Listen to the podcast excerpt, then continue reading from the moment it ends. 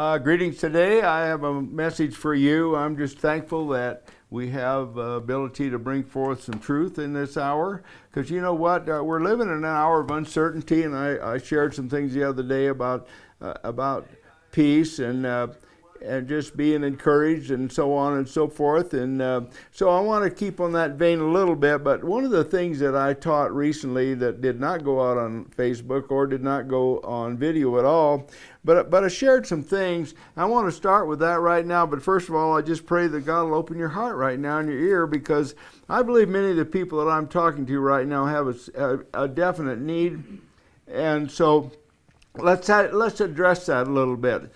in fact, I was talking to Sandy a, a few minutes ago uh, about some things about the uh, situations in our land and in your land, wherever you live. Uh, a lot of times we just kind of feel like we're victims, but you know, we don't have to be. You know, we don't have to be victimized at all. In fact, we don't have to live in a defensive mode. It's good to pray uh, for protection and all those. So I'm not saying that's not good at all, but I'm saying that sometimes we need to be aggressive and take a positive action. Uh, so let's just get right into that. Uh, you know, a scripture in Luke 18, uh, verse 1. I'll read this out of the Amplified because it has an impact for on your thinking, perhaps. It says, uh, and, and it just jumps in here, but he said also, Jesus uh, told them a parable to effect they ought always to pray and not turn coward, faint, lose heart, and give up. In other words, he's talking about persistence in prayer here. He says men ought always to pray. And you, when you pray, don't give up. You know, don't faint, don't lose heart, and so on. So, what I want to share today is a couple, uh, just a couple nuggets on getting your prayers answered I might ask you this would that be a good idea for this day? Are there some things that, that you'd like some answers on? Yes, probably are. If you're like me, uh, you like anyone else, sure, there's, there's, there's those things. So let's go here to, to uh, Matthew 18 because uh, oh, I'll get out of that Bible. Stay with me here. We're, we're going somewhere. Now, in uh, Luke 18.1, it said, men ought always to pray. But in Matthew 8, I suppose I should have notes and follow my notes, shouldn't I? Matthew chapter 6. You may want to follow this a little bit.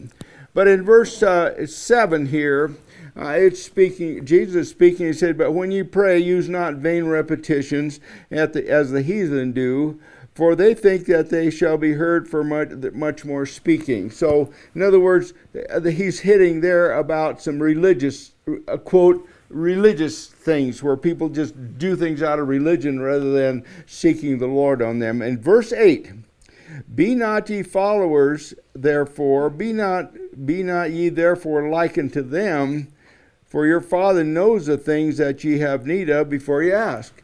Now, so many people say, well, gee, I need this. God, if God knows I need it, why don't I have it? Well, why does He say that you would know these things before you ask Him?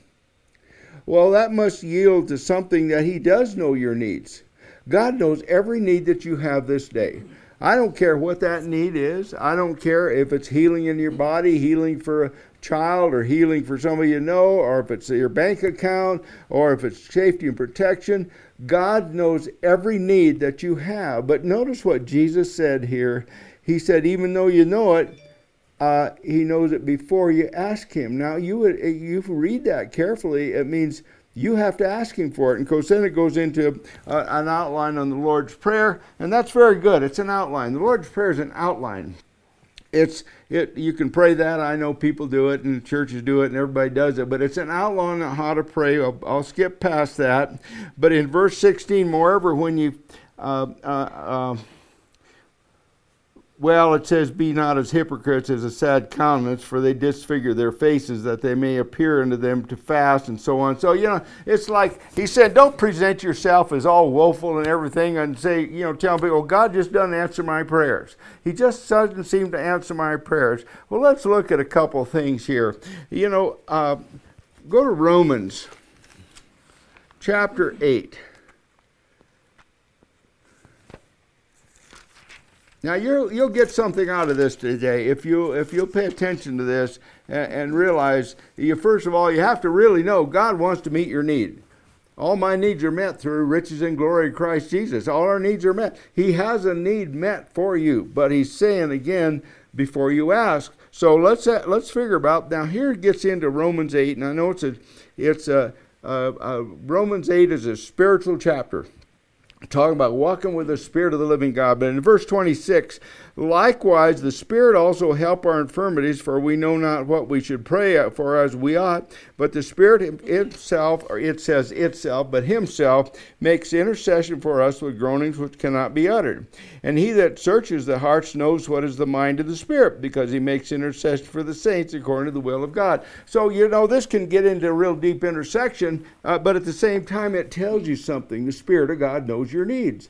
The Spirit of God is there to minister to you, and it's basically saying that that uh, we need to search Him out. When you've got a prayer need right today, instead of just flying out there and calling your friends, say, I need this prayer need, you need to stop a minute.